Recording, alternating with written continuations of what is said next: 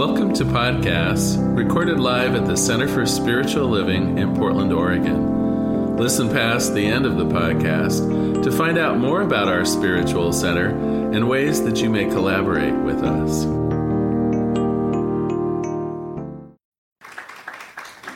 Happy Sunday, everyone. As many of you know, we've gone back to basics. We're doing our crazy recap of everything you wanted to know about the science of mind in four easy lessons. So we're, we're on lesson number three, but let me do the briefest of recaps for you, if you don't mind. So the first week, we talked about God, that essence of all things. And, and of course, we're in agreement with most of the world's religions. God is all powerful, all wise, everywhere present.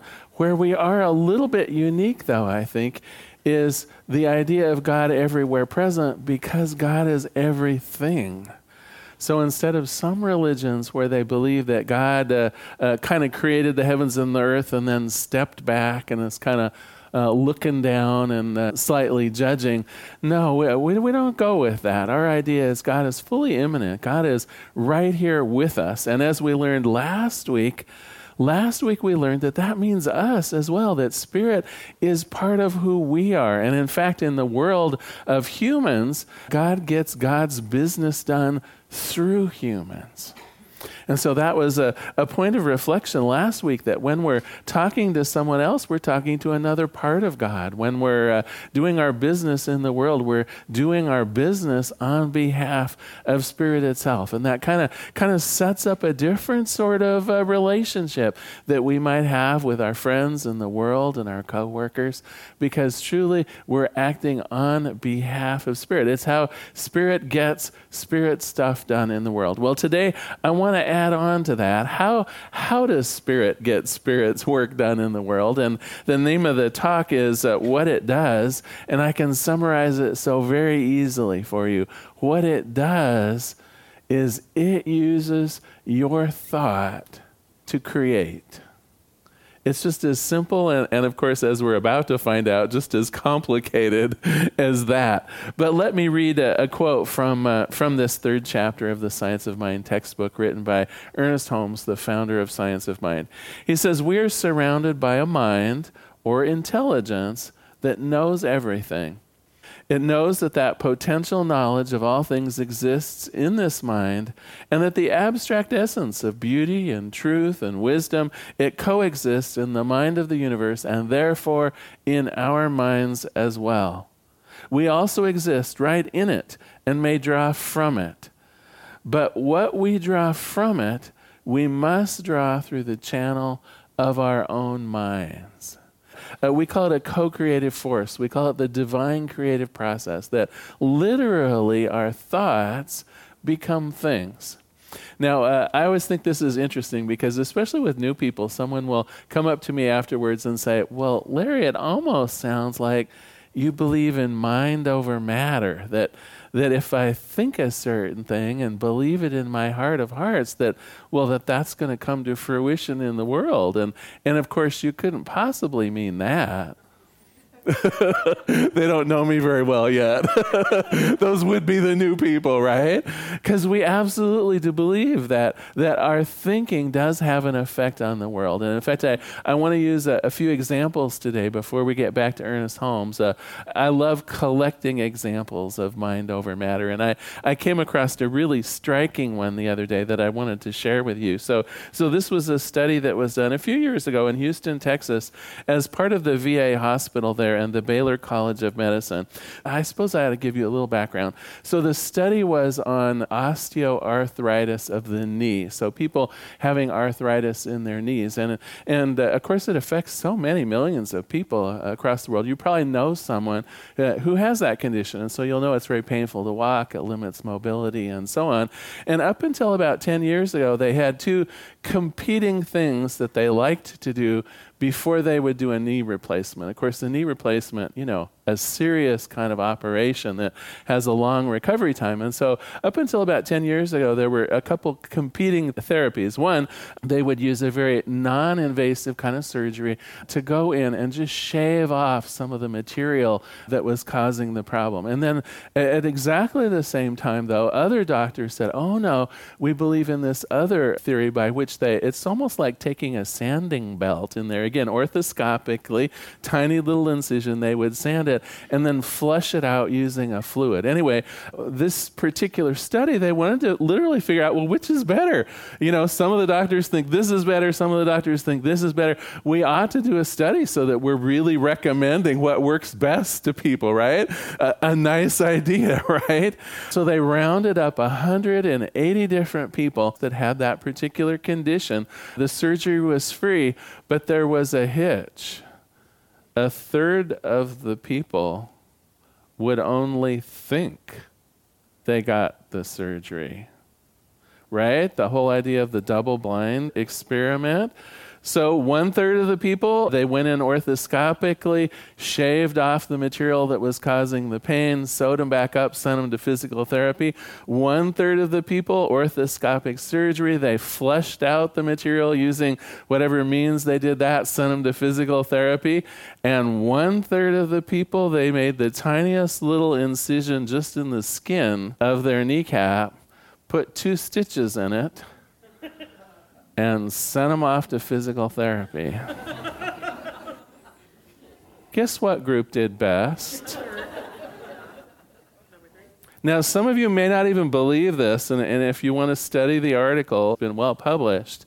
The group that did best was the group that really didn't have any invasive surgery at all. The group that simply believed they would be able to walk better with no pain.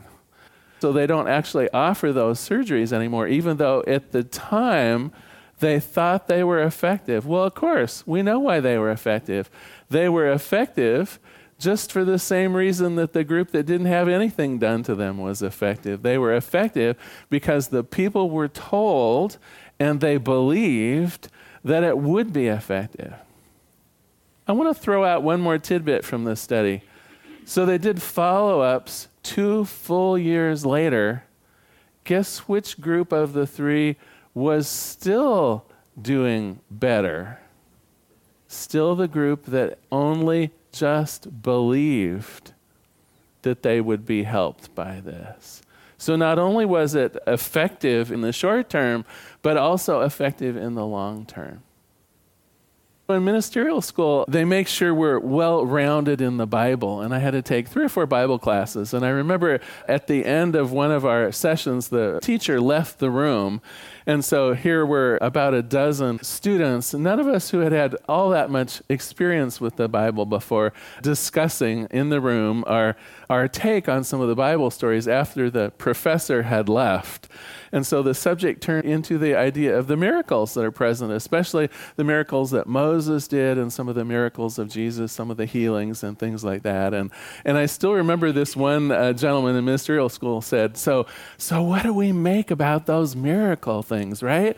We're supposed to take it more metaphorically, right? So when so when the fellow was cured of his blindness, it didn't really mean that his eyes were healed. It it meant that he had a sudden insight, a sudden wisdom, right? And so we're all just really tentative about this, right? Were the miracles really physical healings or were they more metaphorical? Well, I got to tell you, I'm actually in the miracle camp. I see no reason to believe that the accounts that are miraculous, if you will, in the Old and New Testaments didn't really happen. And, and I'll tell you why. Because people expected them to happen. People were used to miracles. They didn't even have a word like placebo 2,000 years ago, right? Today, we do our darndest to explain away miracles. That wasn't a miracle, that was the placebo effect right? We can explain it through this very scientific. Th- I mean, I know most of us won't even understand it, but if you follow this and you follow this and you follow this and you follow this, it's not even a miracle. We could have expected it to happen. 2,000 years ago when, when Lazarus raised from death, they didn't say, oh, well, maybe he was just in a coma. Maybe he was just sleeping, right? It was a miracle. I would like to suggest that miracles are still here for us when we're willing to accept them. When in our own hearts and in our own minds we know and accept something to be true, that is what causes this co creative effect to make a change in our world. So Ernest Holmes says uh, thoughts become things. He talks about the divine creative process. He basically says that God gets God's work done through us, and more specifically, through our thinking. As we have thoughts, positive and negative, those have an effect on our world, on our bodies, on our relationship with other people. Uh, literally, we reform our experience of the world based on what we believe to be true about it.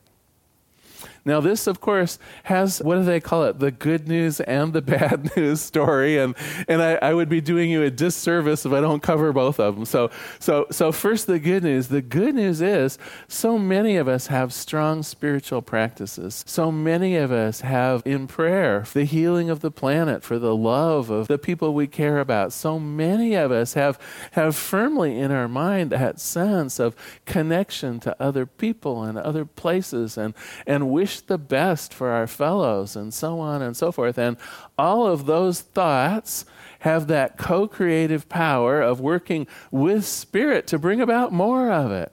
When we stand for love and peace and joy, we will see more love and peace and joy in our lifetime when we hold up the idea of our jobs as being beautiful and, and suitable and rewarding, we will be rewarded in those jobs. And when we find a relationship that we really treasure and, and see those loved ones from the, the light of love with a capital L itself, that absolutely is returned to us without any question or stipulations. So that's the good news. The bad news is when we have a lot of negative thoughts going through our mind when we when we hold the political system in this country in our mind as corrupt when we think of our coworkers as less than or terrible when we when we make trouble in our relationships and call each other's names and harass one another. Unfortunately that also enters into this divine creative process. You know, I've heard it said, uh, what goes around comes around. What I've heard said is, what I put out will come back to me. And that's all part of this divine creative process. When, when I am an idiot to other people and the world, I can expect idiocy right back in my face. And so that's the, that's the bad news is when we're having a bad day, when we internalize that and view ourselves in that way, we're apt to have quite a few more bad days as well. Literally, what I what I put out, and, and of course, I'm a, a, child of a certain era. Remember the idea of putting out a bad vibe? Some of you, at least, are old enough to know what that means, and I appreciate it. When we're slinging out those bad vibes, all I got to say is let that be a warning to you because what you put out will come back to you. Absolutely.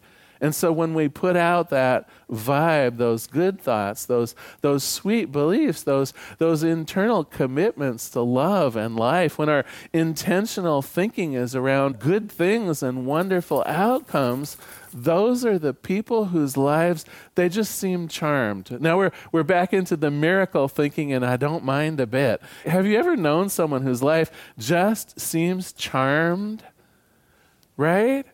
It's a miracle and it's not. It's a miracle and it's not because they're putting out the charm. They're viewing life from those rose colored glasses. They're, they're sensing that goodness and that beauty and they're accepting it and internalizing it. And so, so the charm is the charm they've done to themselves. And you can too. Now, here's where I do sometimes get a little bit of pushback because sometimes people will view what I'm saying as well, we all ought to become Pollyannas. We all ought to ignore some of the bad stuff that's going on in the world and instead just put on the happy face. and, and I would say, you know, there's, there's maybe something there a little bit because sometimes by my putting on the happy face, even if it's a little bit plasticky, it reminds me to put on the happy thoughts. It reminds me of what my life can be. It reminds me of the positives. And so my train of thought may be interrupted from negativity and viewing the world as a bad place or an unsafe place. And so if it does require me to trick myself by putting on the happy face, if it does, uh, if it does fool myself into realizing a better reality, then I'm all for it.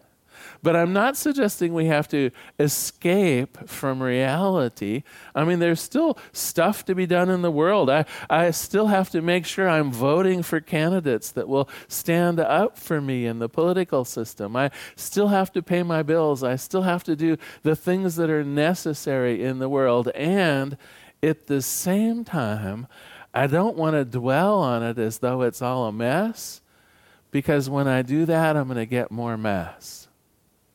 So even as I'm paying those bills, I hold on high the vision of abundance for myself. As I'm casting the, that vote, I'm seeing the political system as one that is healed and whole and able to support all of us. Even as I'm doing the day to day work in what might be less than, in my mind, I'm more than in my mind, I hold dear to me that acceptance of life as I would choose to have it because I know that my thoughts become things. All right, I want to pitch uh, my joke for you today, if you don't mind. So, a customer was bothering the waiter in a restaurant. First, he asked that the air conditioning be turned up because he was too hot. And then a few minutes later, he asked the waiter that it be turned down again because he was too cold. And this went on throughout the meal. The customer never seemed satisfied. Well, surprisingly, the waiter was very patient. He walked back and forth, never once got angry customer from across the room noticed what was going on and asked the waiter why he didn't just throw out the pest. Oh, I don't really care. I don't even mind, said the waiter with a smile. We don't even have air conditioning. yeah. And so I, I guess what I'm asking you is to pretend that you have the air conditioning you need. What I'm asking you is to begin viewing your life as though you have everything that you need and you want. Now, now again, I'm not suggesting that, that we don't deal in the physical world. We, we have to do the things we need to do to participate on planet Earth. Totally get that. But I'm worried about where you're headed, not where you've been. And I want to ensure that your tomorrow is brighter than your today. That your tomorrow has more love in it, more life in it, more health in it, more joy in it, more peace in it. Everything that you could want or dream of or desire, I would like to see you making progress towards it. And you will be able to do that if your thoughts pave the way if your thinking takes a few steps along the path of where you'd like to be rather than being stuck where you came from. So, if you've come from a place where there's been a lack of love, or if you've come from a place where there hasn't been enough financial wherewithal to, to cover your bills, if you come from a place where relationships are difficult or, or a job has been stinky, let us leave that behind, at least in our minds, and picture ourselves in the relationship that's beautiful. Be able to embrace the idea of a job where our, our skills are well used and we're well paid. Uh, think of ourselves in that position of having what we want and almost make it as real as we can. And even if that's pretending that we have air conditioning when we don't, that's okay. Because when our minds are organized in such a way that we really see ourselves living the good life, living a life of love and peace and joy, that is what will bring it to us. Now, you can think of this power that, that Spirit shares with us, this co creative power. Sometimes we call it the divine creative process. You can think of it almost like a magnet. Our thoughts are almost what you might say magnetic. And the more often we have a train of thought, the more clearly we visualize and believe in a certain situation, it's almost like the power of that magnet just gets cranked up to where you're almost irresistible to that thing you desire. In fact, I like to think of it as the thing is seeking me almost as much as I'm seeking it. And whether that think is a, a new job or an improved relationship or a health situation that's cleared up, the more I believe that I have it, that I am it, that I support it, that I accept it into my life, the more magnetic I am, the more that that outcome is seeking me. And why, you might ask? It's because we're all connected in that way that we talked about last week. We are doing God's work in the world. So, why wouldn't God want us to prosper? Why wouldn't God want to experience that prosperity? Why wouldn't I draw to me perfect health? Why wouldn't God enjoy feeling perfect health through me? Do you see there's every reason to think that Spirit is on our side because Spirit gets to enjoy that good even as we're enjoying it. It's the nature of God to be in and as and through all. So we, when we have good outcomes, Spirit has good outcomes.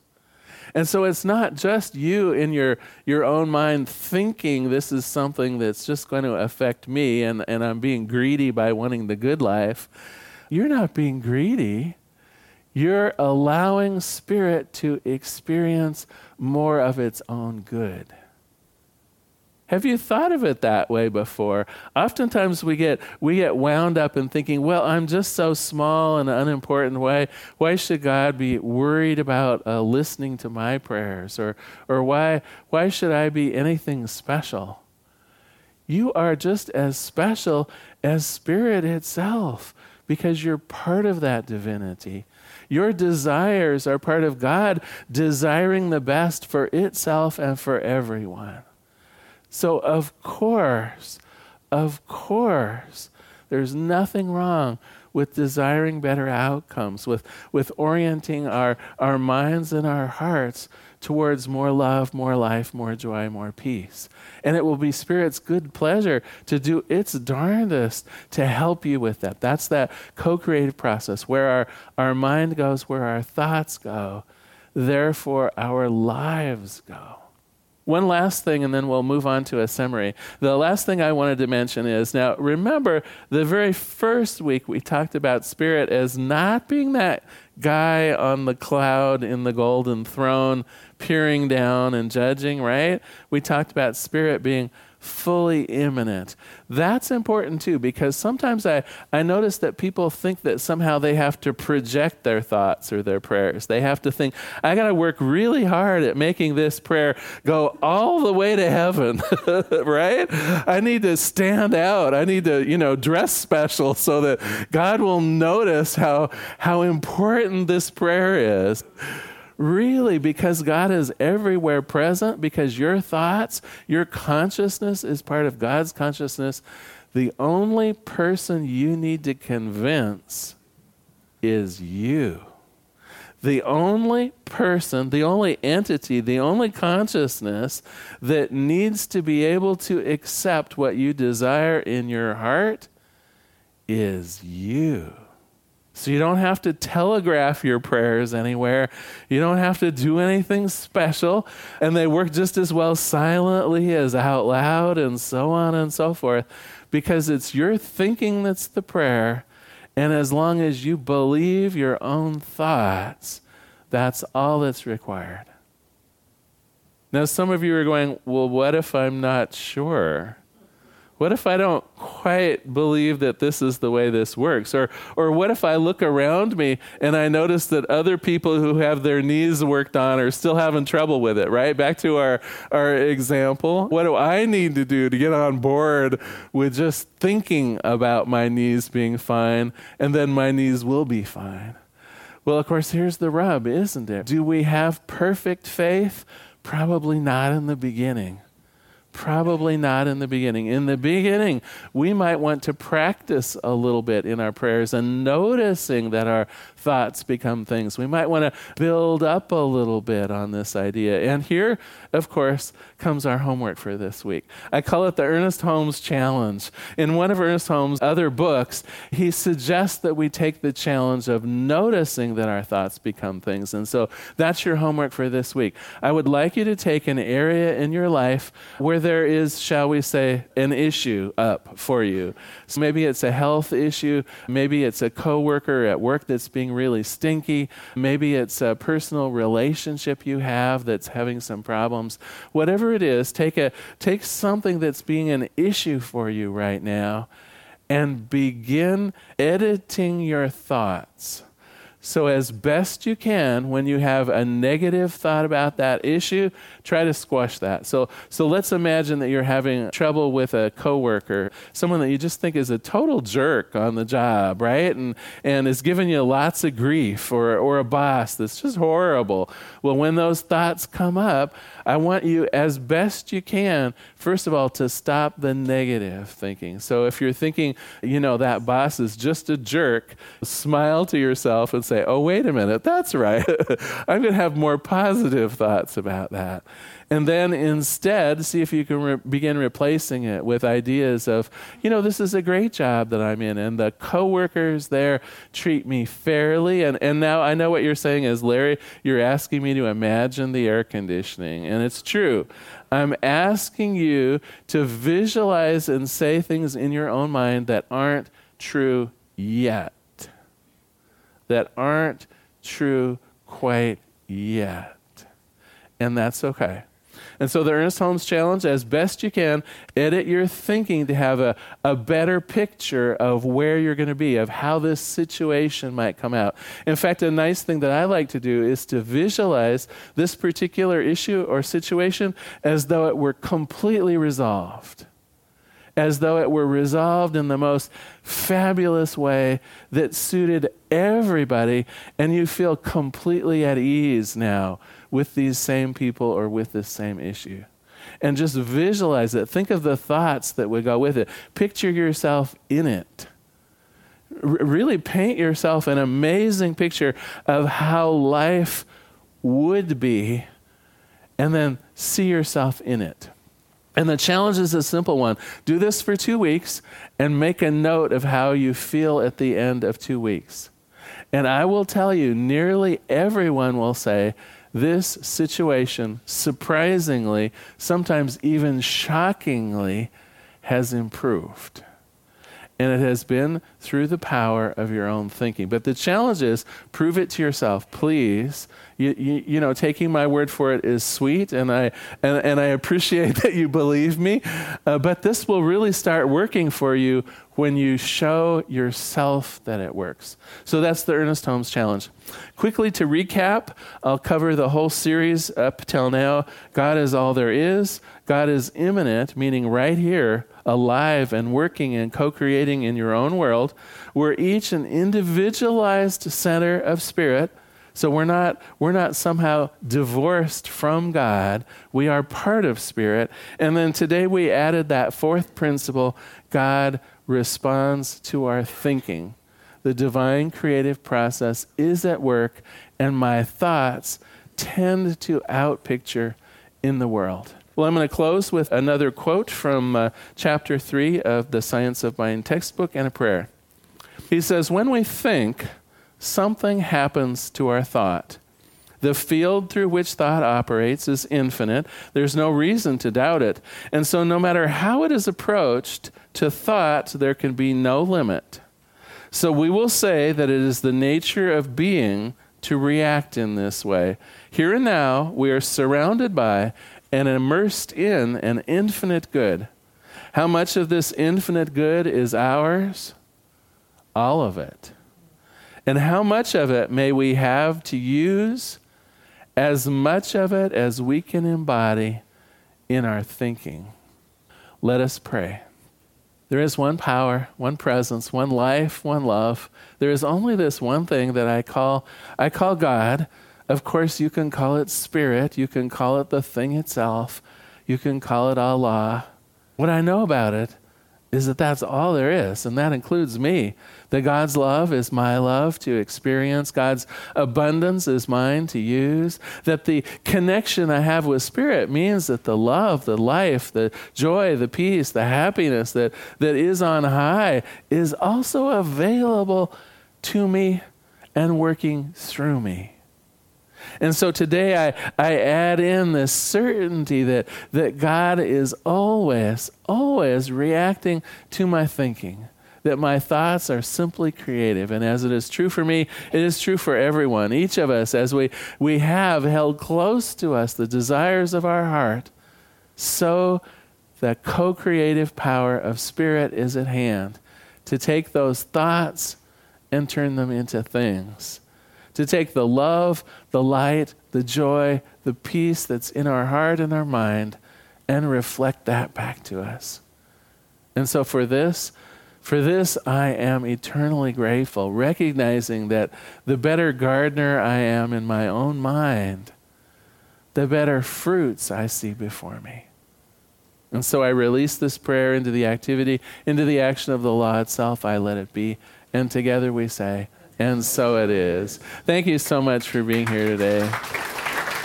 So glad you're here. Thank you.